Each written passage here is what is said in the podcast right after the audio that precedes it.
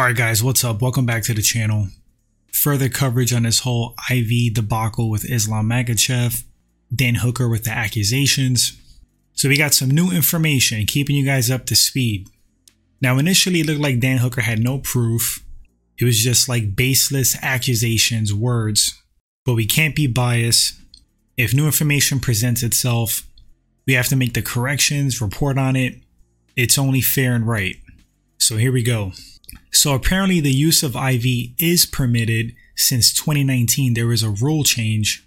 If Islam used an IV in Australia, the UFC states that within certain parameters it could have been legal, but the Australian Commission goes against that and with them it's just flat out illegal, period. All right, shout out Brett Okamoto. He did some research, did some digging. This is the statement from Brett Okamoto. If an athlete is administered an IV of more than a permitted 100 milliliters, as long as it's done by a licensed pro, it is not a violation, even in cases where dehydration caused by a weight cut is the issue being treated. In other words, IVs used to treat severe dehydration caused by cutting weight are not really banned, as long as a physician is the one to justify and perform it. That's from Brett Okamoto. This is a statement from Jeff Novitzky, is UFC's Vice President of Athletic Health and Performance. Novitzky says UFC anti doping programs IV rule was modified in 2019. Athletes, managers, and support have received multiple advisories on this rule change beginning in 2019. All UFC ADP rules have been publicly posted since 2015. Alright, so this is getting crazy. So, this is from the Australian Commission. The Commission also prohibits the use of intravenous therapies which are used for aiding rehydration from excessive and deliberate dehydration. Any promoter, trainer, or other person registered with the Commission found to be encouraging the use of such methods will be sanctioned by the Commission. Any contestant known to be using these methods will not be allowed to compete. So that goes against the UFC's policy.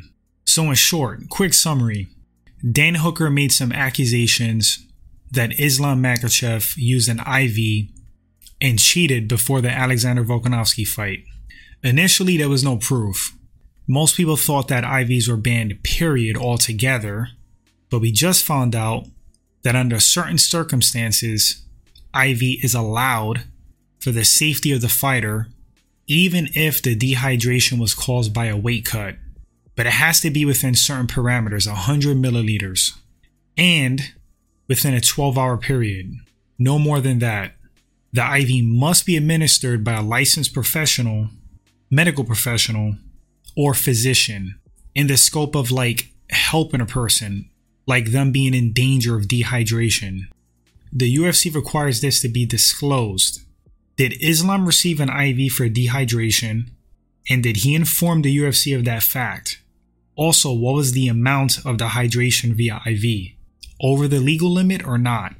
His team hasn't flat out said there was no use of IV and no rehydration via IV. They haven't flat out said that to my knowledge. Ali Abdelaziz came out with a tweet that has been deleted. He says, For all those idiots out there, any fighter under the UFC banner can take 2 to 3 liters of IV as long as it's done by a nurse or a professional. Next week, I'm going to expose everybody. Islam Makhachev is the pound for pound king.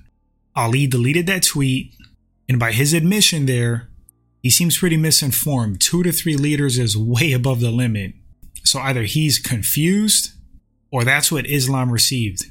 What's going on, guys? This is getting crazy. We have to wait for further information. I wonder what's going to be the end result of this. I hope I cleared this up for you guys. I hope it made some sense. This whole thing is kind of convoluted, contradictions like I said, let's see what happens. Thanks for watching the video. Appreciate it. And I'll catch you guys on the next segment. Take care.